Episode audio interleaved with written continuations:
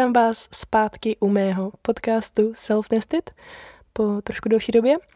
Já jsem Terka a tady ten podcast um, je takový místo, na kterém jsem se rozhodla sdílet svůj život a věci, které se o sobě dozvídám, věci, které na sobě třeba měním, tak tady jako zaznamenávám svůj život a všechno, co jsem zatím o sobě zjistila a co o sobě ještě teďka zjišťuju. Dnešní epizoda nebude výjimkou, bude to pro mě hodně osobní téma, ještě vlastně docela dost aktuální, jelikož jsem začala být sama k sobě upřímná ve všem, co se tady v té oblasti dělo, tak bych chtěla upozornit na to, co člověk může takhle jako zažívat a možná to někomu, kdo někdy zažíval nebo zažívá podobné stavy, pomůže nebo ho to motivuje, nebo mu to minimálně dá nějakou um, myšlenku, aby se zamyslel nad tím, jak funguje nebo jaký k sobě má vztah a jestli by se tam třeba dalo něco změnit, aby ten vztah sám k sobě byl um, lepší, pravější, upřímnější a autentičtější. Teďka je pro mě trošku náročnější po tak delší odmoce mluvit. Důvod, proč jsem teďka nenatáčela, je prostý, že jsem no, teďka měla hodně jiných věcí, povinností a jak už to tak bývá, když toho člověk má dost, tak ty dny utíkají strašně rychle a zkrátka jsem si tento nevyhradila takový čas, abych eh, se mohla věnovat téhle epizodě, ale už ji mám v hlavě hodně dlouho. Možná částečně jsem se tomu i nějak jako vyhýbala, protože je to No, je to zkrátka něco jiného, co jsem doposud ještě nezdílela, tak jsem se možná na nějaký úrovni i bála si sednout a říct ty věci na hlas, protože potom jsou ještě víc reální, že jo. Teďka mám konečně teďka chvilku pro sebe, všechno jsem si tak nějak jako ujasnila, udělala jsem si poznámky o tom celém eh, příběhu mým, přitom toho je docela dost a rozhodla jsem se, že to nahraju. Nevím, jak to bude dlouhý, pokud to bude hodně dlouhý, tak to třeba rozdělím do dvou částí, a nebo mě napadlo, že bych pak ještě udělala nějakou follow-up epizodu, pokud by to nějak rezonovalo, nebo by tam byly ještě nějaké jiné věci, o kterých bych se dalo mluvit, třeba formou nějakých otázek. A abych to už tak dlouho nenatahovala, tak dneska budu mluvit o tom, jak jsem deset let žila s poruchami příjmu potravy a jak teprve nedávno jsem se začala z toho reálně léčit. To zní jako dost, dost dlouhá doba. Ono to byla hodně dlouhá doba. No. Deset let. Ono vlastně to začalo asi ještě dřív než před těmi deseti lety, ale těch deset let tam dávám um, z toho důvodu, že před těmi deseti lety jsem se začala léčit tak jako oficiálně v rámci nějakých eh, psychologických, psychoterapeutických zařízení a tak. Pro ten můj příběh, eh, jak to chci odvyprávět, tak tam dám ještě nějaké souvislosti, které jsem tak nějak už eh, v sobě měla už jako od mnohem mladšího věku. A ještě úplně na začátek dám eh, menší disclaimer, ještě ho napíšu teda do popisku nějak víc asi podrobně, ale aby to tak jako bylo jasný, budu tu dneska probírat problematiku um, poruch příjmu potravy, co se týče i mentální anorexie, přejídání, bulimie, um, ortorexie, přehnaného cvičení, omezování se, všechny tady ty témata, které um, tak zahrnují tady ty poruchy, tady to nastavení. Nejsem zdravotnický profesionál, nejsem uh, ani psychoterapeut, ani psycholog, ani coach, nic takového. Jsem student medicíny a uh, jsem člověk, jsem uh, žena, která, která to všechno zažila a která teď bude mluvit uh, o své vlastní osobní zkušenosti. Nebudu teďka tady dávat nějaký rady nebo tutoriály nebo kroky, uh, co jak dělat. Když se někdo chce z toho dostat nebo chce řešit podobné stavy, budu tu dneska sdílet svoji individuální zkušenost se všemi věcmi, které jsem udělala dobře, ale především i s těmi, které jsem udělala špatně. A tahle ta epizoda nezastává nějakou eh, odbornou edukativní roli, když uh, chci zmiňovat nějaký uh, faktický informace, které budou důležité k tomu uchopení. Každopádně to stále je jenom sdílení mých zkušeností a mých zážitků a mých pocitů, emocí a tak. Zároveň vím, že tahle tématika může být pro někoho citlivá, nebo to může mít jako aktuální věc, která se mu v hlavě děje. Pokud to pro vás je aktuální nebo bolestivý nebo náročný poslouchat, tak bude pro vás, pro vaše osobní psychické zdraví lepší, abyste tuhletu epizodu neposlouchali. Takže eh, předtím, než eh, si to začnete poslouchat, tak jenom tak zastavte sami se sebou a řekněte si, jestli vás eh, to téma nějak víc zasahuje, že by vám bylo nepříjemný nebo by vám ještě přitížilo, kdybyste slyšeli někoho jiného o tom mluvit. Už víc nemám co dodat, tak uh, asi začnu.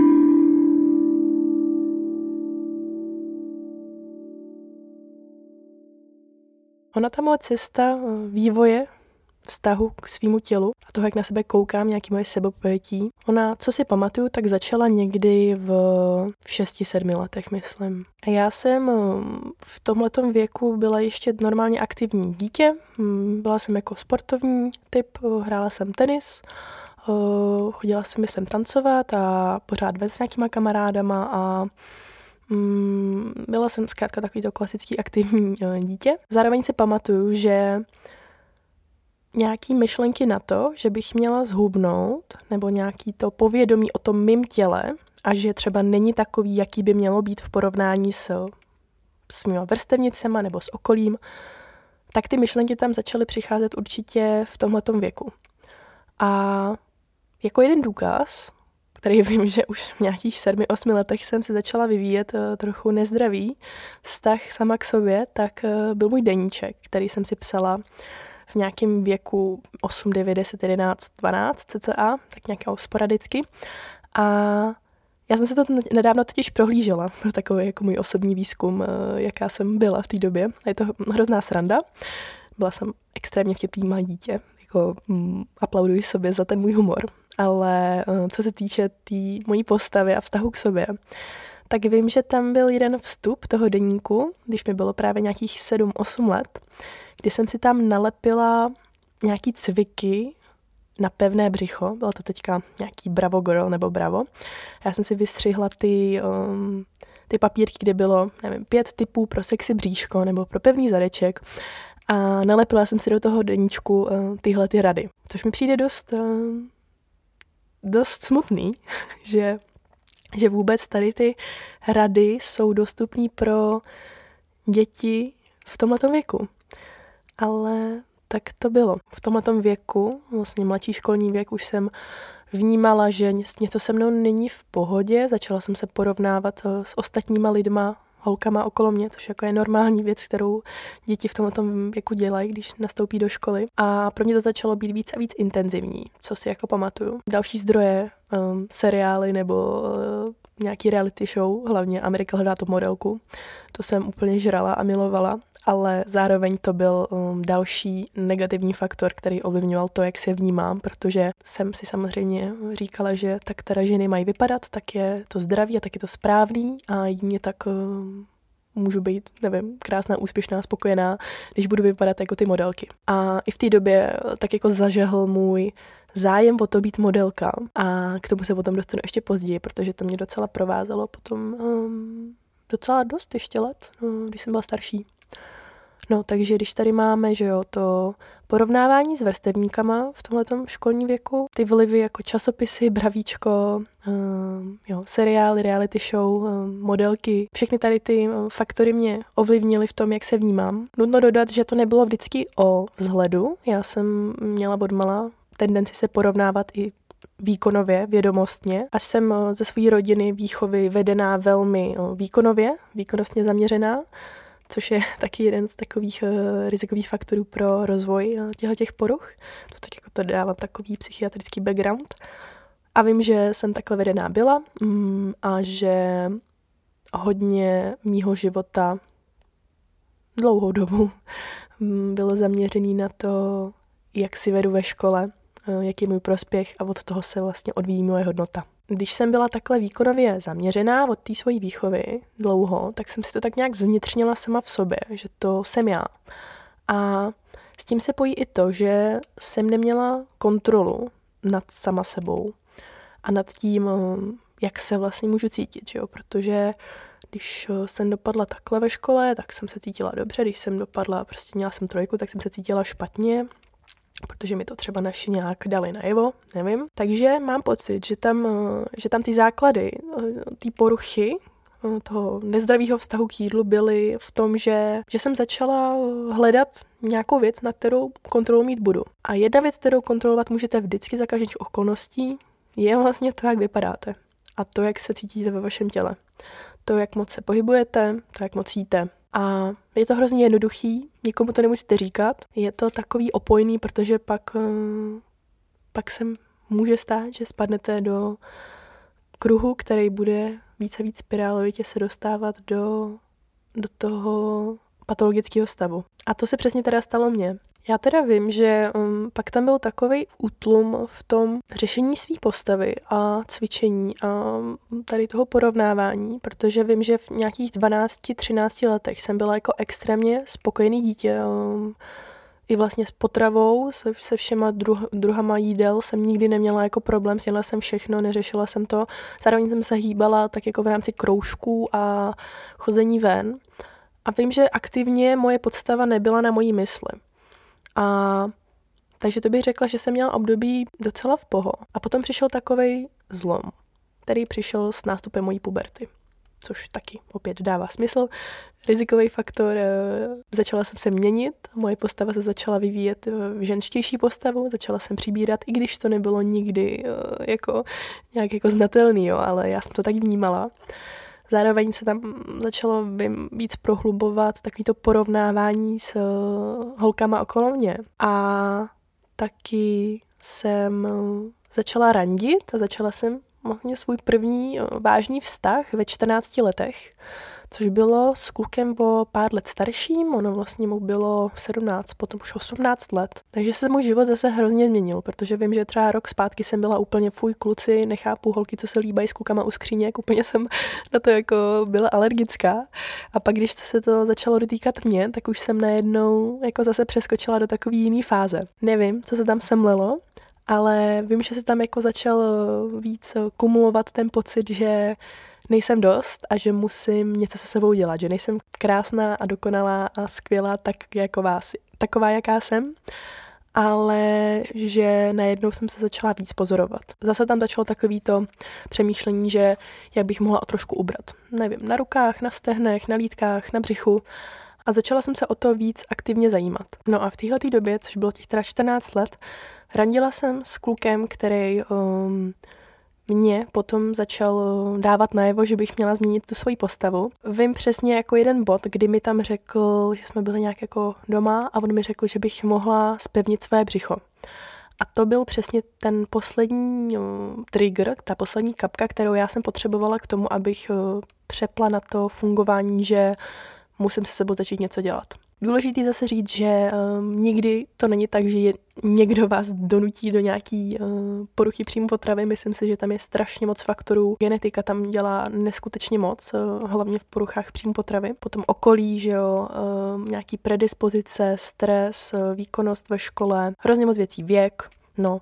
Takže pak, když se tam objeví nějaký člověk, který um, není citlivý a vypíchne nějakou takovou uh, věc na vašem těle, tak to může hrát přesně uh, tu roli uh, té poslední kapky, kdy, kdy se to člověku v hlavě přepne a začne se vnímat jako, že je špatný a že se sebou musí něco dělat.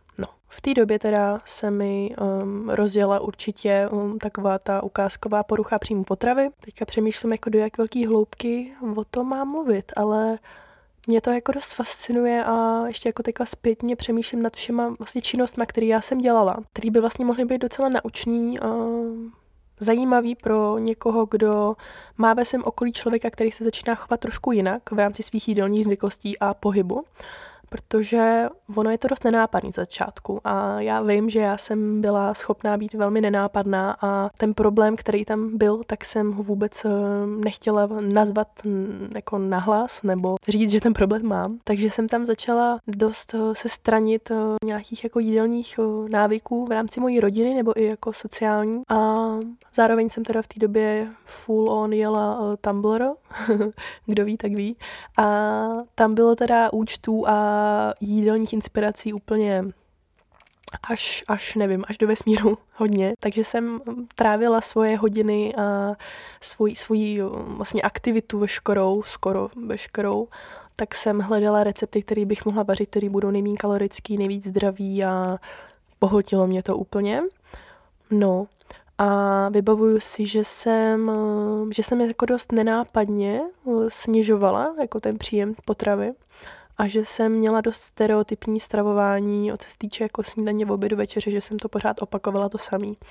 A já jsem v té době vlastně ani nevyřazovala nějaký jídelní skupiny nebo nějaký jako makronutrienty, ale bylo toho hrozně málo. takže jsem omezovala to množství toho jídla, ale relativně by si člověk mohl říct, je, tak ona je zdravá, ona jí tady všechno, tady si dá mekáč nebo jogurt, cokoliv, ale ten mindset tam byl už jiný a kdo by se koukal trošku víc zblízka, tak by to určitě viděl i v těch zárodcích. Já jsem teda byla dost uh, fikaná a nechtěla jsem, aby to bylo vidět. Tady to období mýho života bylo hodně náročný, protože ten vztah, ve kterém jsem se nacházela, byl um, nezdravý.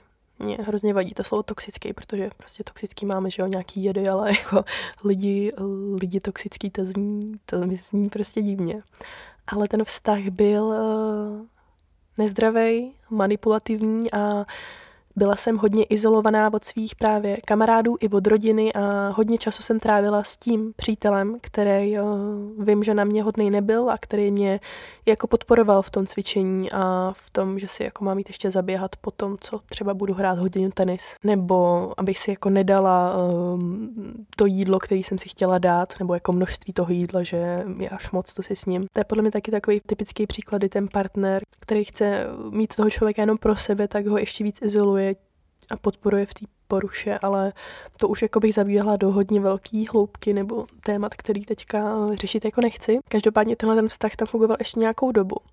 A s tím, jak jsem byla víc a víc izolovaná v tom vztahu, tím se zhoršoval můj stav, co se týče stravování, cvičení, izolace od ostatních a začalo to být prostě špatný. Nemyslím si, že by mělo být určující to, jak ten člověk vypadá, když se bavíme o poruchách příjmu potravy. A teďka uh, mě asi jako nikdo nařkne, že to tak jako není a že když se podívám na pacientky, které jsou na oddělení, které už uh, jsou na nějaký umělý výživě, tak tam je to jasný, že je to potřeba. Ale můj point je to, že, že ta porucha je o mindsetu a začne to v té hlavě. Takže my bychom se měli vždycky, vždycky začít zaměřovat na to, jak se ten člověk, nebo jak, se, jak jsem se já, jak se ten člověk vnímá jak je schopný uh, sám sebe um, třeba negativně hodnotit uh, a porovnávat. Já jsem nikdy nebyla hospitalizovaná, nikdy jsem nedošla do bodu, kdybych musela jít třeba do, nějaký, jako, do nějakého stacionáře nebo do nemocnice nebo do psychiatrické léčebny. Mm, to jsem nebyla nikdy mm, v takovém bodě. Moje o, třeba váha tak ta byla tak jako hraniční, která je v rámci těch diagnostických kritérií um, té mezinárodní klasifikace nemocí pro mentální anorexii. Když tady uděláme tady psychiatricko-medicínskou odbočku, tak uh, ty kritéria pro tady tu nemoc, tak uh, jsou jedna, která, že ten člověk má sníženou váhu o cca 15% méně, než by váhu mít měl, anebo tam máme to BMI, který by mělo být uh, pro to kritérium um, pod 17,5, což si myslím, že um, může být jako dost zavádějící v, v hodně případech, kdy um, může být to člověk silně podvýživen a silně um, zahlcen nějakou jako poruchou, ale nemusí to na něm jako zas tak být vidět. Jo? Může vypadat, že je prostě hodně vysportovaný, takový ten lean muscle, že jako je zdravý a prostě svalnatý, ale co se tomu člověku v té hlavě může dít, to je úplně, um, to může úplně jasně splňovat to, že je nemocný. Že? Takže kromě tady toho tělesního kritéria, tady máme ještě to, že tu váhu si člověk eh, snižuje sám, což eh, já jsem určitě splňovala. Já jsem eh, začala tady v té době těch 14 už jako vyřazovat hodně skupiny jídel, pak se byla omezená už jenom na nějaký, no, na nějaký takový ty no nechci vlastně říkat jako bezpečný potravina, abych tady nikoho netrigrovala, ale uh, byla jsem hodně omezená od všeho, co se označuje jako nezdravý a uh, zároveň teda to množství těch potravin bylo hodně malý. A um, v té době jsem jako nezvracela nebo nepřejídala se, když možná si říkám, že já jsem vlastně já jsem vlastně v té době ne, to už bylo, to bylo až později. To nevadí, k tomu se dostaneme za chvilku. Takže jsem snižovala tu váhu hlavně nedostatkem jídla a excesivním cvičením. To excesivní cvičení, to je No, to je taková věc, která, když jsem teďka jako úplně na 100% upřímná, tak mě pronásledovala až do nedávna. Každopádně v té době začala být taková hodně výrazná, hodně jako kardio, na takovém tom rotopedu, nebo i běhání a cvičení, tak jako v pokoji jako na tajňačku, když, tam, když mě tam nikdo nemůže pozorovat. Tak to jsem dělala hodně. No a vím, že v té době i ta moje psychika byla samozřejmě hrozně špatná, protože se mojí identitou stalo to, že nejím a že cvičím. A najednou jsem měla pocit nadřazenosti. A to taky jako vybývá u tady těch poruch, že člověk, který tady tím trpí, tak uh, se cítí, že něco víc než ostatní, protože má tu kontrolu a tu moc si něco nedát, si odepřít něco. Takže tam je úplně potlačený ten základní put nějaký sebezáchovy a obživy a tady ty, ty jako základní pudy, protože to je braný jako něco, co je vlastně špatný. Takže tam byla hodně velká, uh, jako hodně velký uspokojení v tom, že uh, jsem dokázala si nedát, uh, nevím, housku s něčím a ostatní si to dali a že jsem potom svoji hodnotu přidávala tomu, že hladovým, nebo že cvičím, nebo i to, že se izoluju a že nepůjdu ven s kamarádama a místo toho budu doma cvičit, abych si jako uchovala tu svoji nějakou váhu nebo mm, míru. Ten další bod v těch kritériích je um, chorobný strach z tloušťky, který um, vím, že já jsem jako hodně dlouho měla. Dívala jsem se na lidi, kteří mají jiný typy těla než já, jako jsem si mi jako přesně jako vysmívala, nebo jsem byla z nich znechucená a vlastně bála jsem se toho tělesního tuku a ty tělesné hmoty a nechtěla jsem jí mít, nechtěla jsem, nechtěla jsem dospět, nechtěla jsem být jako dospělá žena, chtěla jsem držet uh, tu postavu na tom dětským uh, přirozeně jako útlým uh, nastavení. A byl tam určitě obrovský strach z sloužky a vím, že tam byl i strach z, z tuků a z, z, jako z jídel, který jsou jako demonizovaný, jak v té době, tak jako i teďka. A že to bylo až jako taková jako fobická posedlost, mám pocit. Že jsem vyloženě byla hodně jako náchylná i tomu, že jsem se i rozbrečela, když jsem si měla dát něco k jídlu, co jsem vlastně později, už když se jako to řešilo s našima, tak to bylo jako strašný to začít to jíst věci, které se bojím. A já jsem to měla tak strašně negativně zabarvený, že jsem byla schopná jako brečet, že si mám dát o porci jídla navíc nebo, nebo nějakou bílou rýži navíc. Že je to hrozně svazující a nepříjemný pocit, eh, když eh, si vlastně tady ty pravidla nastavíte v hlavě sami. Ne, nastavíte. Já jsem si nastavila v hlavě sama a potom eh, jsem byla jako v kleci vlastních eh, standardů a vlastních nesmyslných jako požadavků. A pak se to z toho nedá utíct, takže už jenom jediný, co zbývá, je, že jsem byla v konstantní tenzi a strachu a všechno kolem sebe jsem vnímala jako hrozbu a Zároveň jsem se toho nechtěla vzdát, protože se ta nemoc a to, jak mám kontrolu nad sebou a jak vidím výsledky té kontroly a toho chování, tak se stalo tak jako opojným um, takovým stavem, ze kterého jsem se nechtěla dostat a stalo se to přesně součástí mě. Konečně jsem měla kontrolu nad něčím ve svém životě, když to jako hodně přežinu, takže jsem to vzala takhle doslova. Pak jsem se toho hodně dlouho nechtěla pustit, protože jsem se hrozně bála toho, co bude, když, když se toho pustím, protože bych potom zase musela začít hledat samu sebe.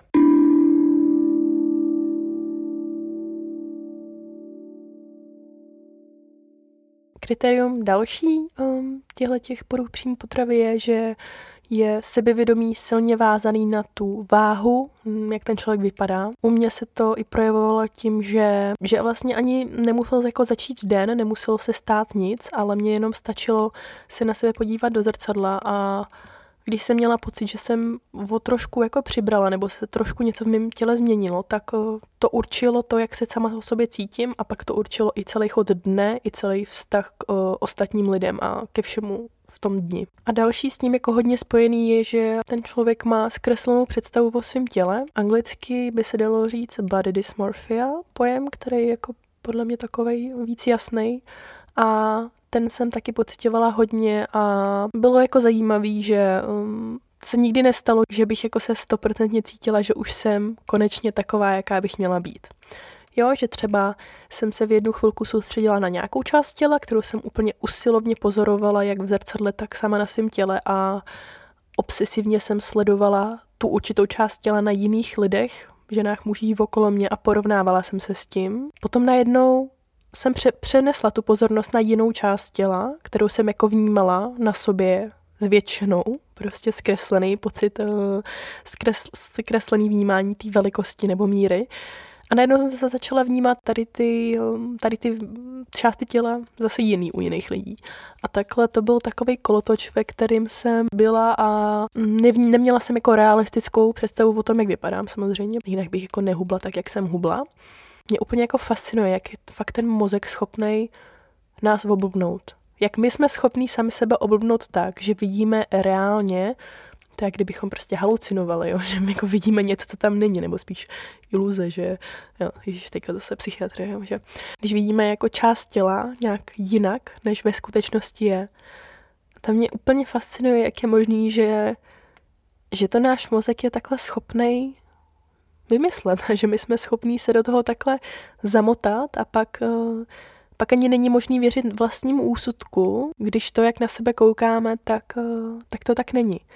A samozřejmě to v té době mm, té nemoci, tak jsem ani nechtěla jako připustit, že by ostatní měli pravdu, když mi říkali, že vypadám jako hrozně. To jako v té době pro mě bylo vlastně kompliment, to, že jsem mi řekli, že vypadám jako hrozně, nebo mě prosili o to, abych jako přibrala, že, jako, že to je jako strašný.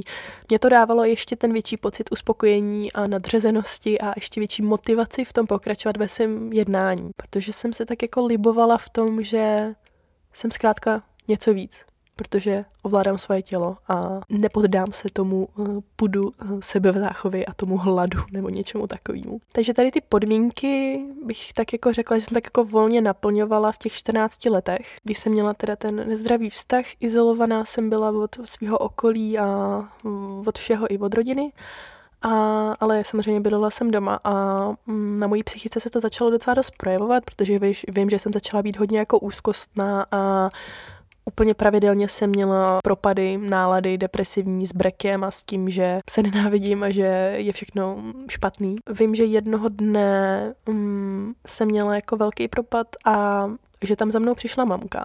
Nebo já jsem, přišla, já jsem možná přišla za ní a tak nějak uh, se to otevřelo. Jsem samozřejmě strašně vděčná za to, že se to otevřelo, protože v tu dobu se to jako začalo řešit a myslím si, že to byla právě v nejvyšší čas, protože nevím vlastně do jakých eh, konců bych byla schopná jako dotáhnout tady, to, tady ten přístup k sobě, kdybych eh, tam neměla tady, tu, tady, to, tady ten zásah od mamky a že jsme potom šli na terapii. No, ale jsem zároveň strašně pišná na sebe, že i, i přesto, v jakém stavu jsem jako pořád byla v tom zatemnělým, že jsem neměla tu reálnou představu o sobě, tak jsem věděla, že jako chci, aby bylo líp a souhlasila s tím, s tím, že půjdu na tu terapii a já jsem to jako brala vážně že to, že půjdu na terapii a budu tam jako řešit svoji poruchu příjmu potravy. Chtěla jsem to řešit a chtěla s tím s tím něco dělat. Ale zároveň mm, jsem nechtěla se té nemoci pustit, nechtěla se pustit té kontroly a toho, že jsem takhle nemocná. Pořád si říkám, že bylo vlastně dost eh, dost odvážný ode mě, že jsem do toho šla a že jsem nepokračovala v té izolaci a v tom zhoršování se, že jsem ještě víc nezinten, nezintenzivňovala ty negativní návyky. Tak když jsem začala chodit na tu terapii, tak vím, že mi to začalo hodně pomáhat, že jsem byla schopná jako ventilovat svoje pocity a že jsem cítila, že mě tam někdo jako vidí a chápe a že to je jenom pro mě. Vím, že v té době jsem začala jako intenzivně tam i řešit ten svůj vztah, který jako pořád trval, ale už jako eskalovalo to, že bylo jasný, že to není zdravý vztah a že není pro mě dobrý a že se z ní musím dostat pryč.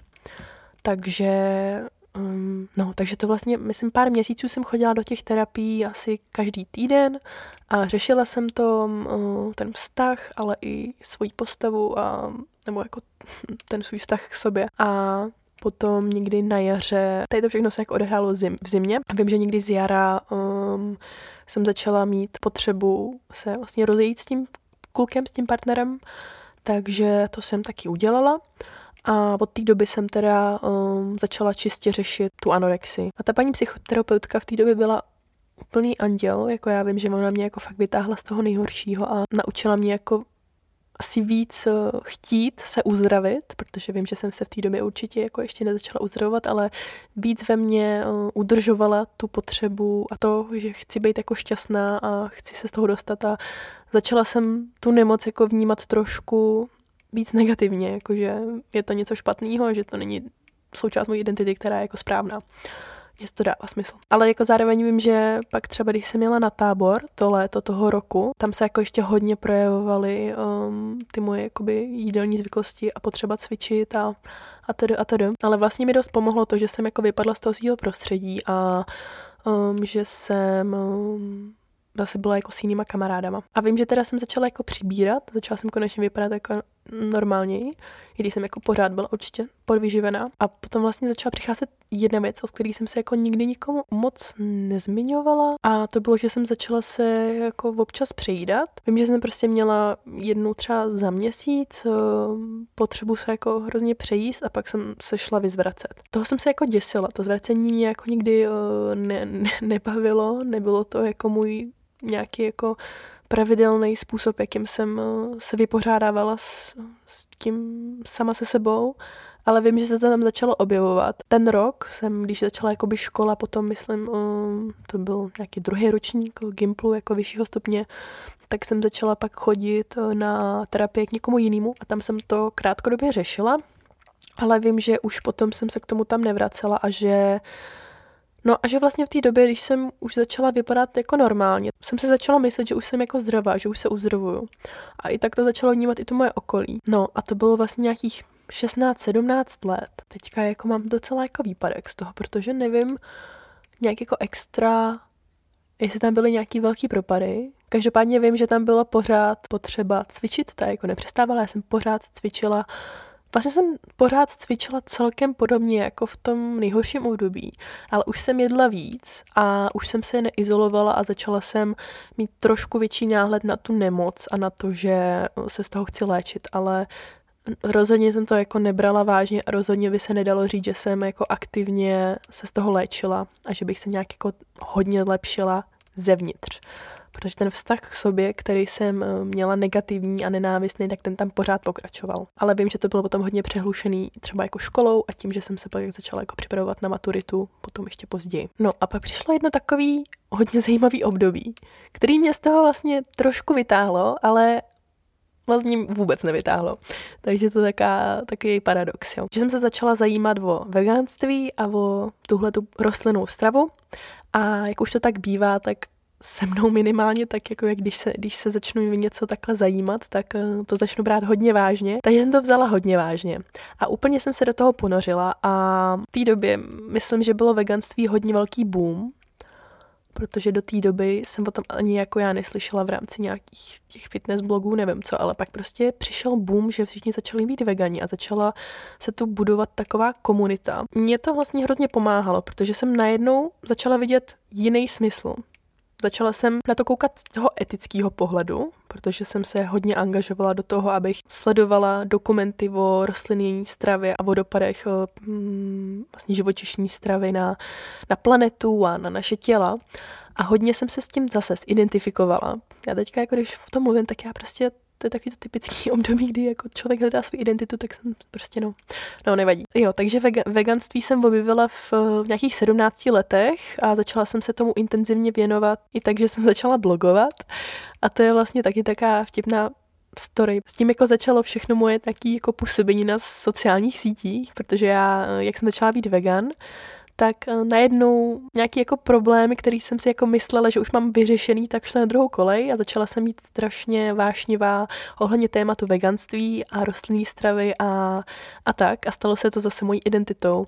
A v té době jsem začala blogovat a vlogovat, takže prosím vás, já nevím, jako kdo všechno ví, ale já jsem byla youtuber, Uh, Fruity Terezie jsem se jmenovala, takže vlastně i ta přezdívka nebo ten nick, který používám teďka jako DJ, tak je to taková, taková hra, taková jako slovní hříčka na, na to, jak jsem eh, byla předtím eh, veganský youtuber. To byla taková éra, ve které jsem eh, byla vlastně strašně šťastná, jo, protože jsem měla to veganství, který mě bavilo, bavilo mě hrozně jako vařit si různý jídla bylo to pořád jako striktně veganský, že jsem jako fakt byla asi dva roky, jako no možná díl, dva a půl roku, skoro tři, striktně vegan, že jsem nejedla ani jako med a tady ty věci, takže to bylo silně uh, limitovaná ta strava, ale já v rámci té stravy jsem se neomezovala, takže to mi dávalo hrozně dobrý pocit, že vlastně jsem jako zdravá, teď jako jim úplně všechno, teď se vůbec neomezuju, teď se ničeho jako nebojím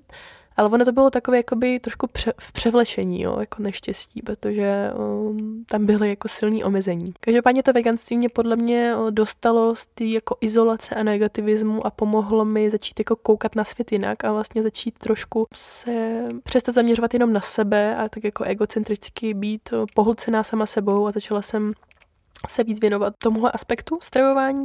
Zároveň, jak jsem jako dělala videa, tak to mě strašně bavilo. I já to teda mám jako všechno skrytý na YouTube, jo. Ale ještě to tam pořád je, všechny ty vlogy a všechny ty What I Eat in a Days tam pořád jsou. A to se stalo tak prostě mojí velkou zálibou. Takže to byla další uh, moje éra. A ta trvala právě, si říkám, do nějakých jako 20, 21, možná do té doby, než jsem jako šla na vysokou do Prahy. Já s tím veganstvím prostě mám jako osobní zkušenost, že um, mě udržovala pořád v nějakým jako restriktivním způsobu stravování, jenom to bylo zaonačený tím, že jsem tam dávala ten etický princip a že jsem měla tak jako zaslepený oči proti všem důkazům, který ukazují, že je důležitý mít pestrobarevnou stravu. A já jsem jako hledala jenom ty důvody a ty studie a ty články o tom, že je to správný, ale úplně jsem byla vlastně tak jako, měla jsem takový bias k těm informacím, který nebyly v souladu s mým přesvědčením. Si myslím, že to bylo až takový jako kultovního rázu, to veganství, který já jsem i nějakou dobu provozovala, že t, uh, oni byli na YouTube potom takový youtuberi, který byli z Austrálie a každý den jezdili 100 kilometrů nebo kolik na kole a byla tam jako uh, éra, kdy se jedlo jenom high carb, low fat, že prostě jsme si dali 10 banánů do smutíčka ráno, pak jsme snědli půl kila brambor s kečupem a k večeři, nevím, zase kopa zeleniny a um, třetina avokáda, protože tuky jsou špatný a sacharidy jsou hlavní příjem potravy. Jo, takže jako asi jsem udělala taky trošku obrázek o tom, jak, jak, jak tady ta komunita fungovala. A my jsme se v tom jako hodně motivovali ještě jako s jinýma kamarádkama, se kterými jsem se takhle stravovala. Zároveň jsem vlastně našla uh, nový kamarády, který bych jako normálně nenašla a který mě teďka jako provázejí až do posud, takže všechno zlít něčemu dobrý, jo, ale teďka jako jak na to koukám zpětně, tak si říkám, pane bože, Terko, co jsi to zase vyváděla.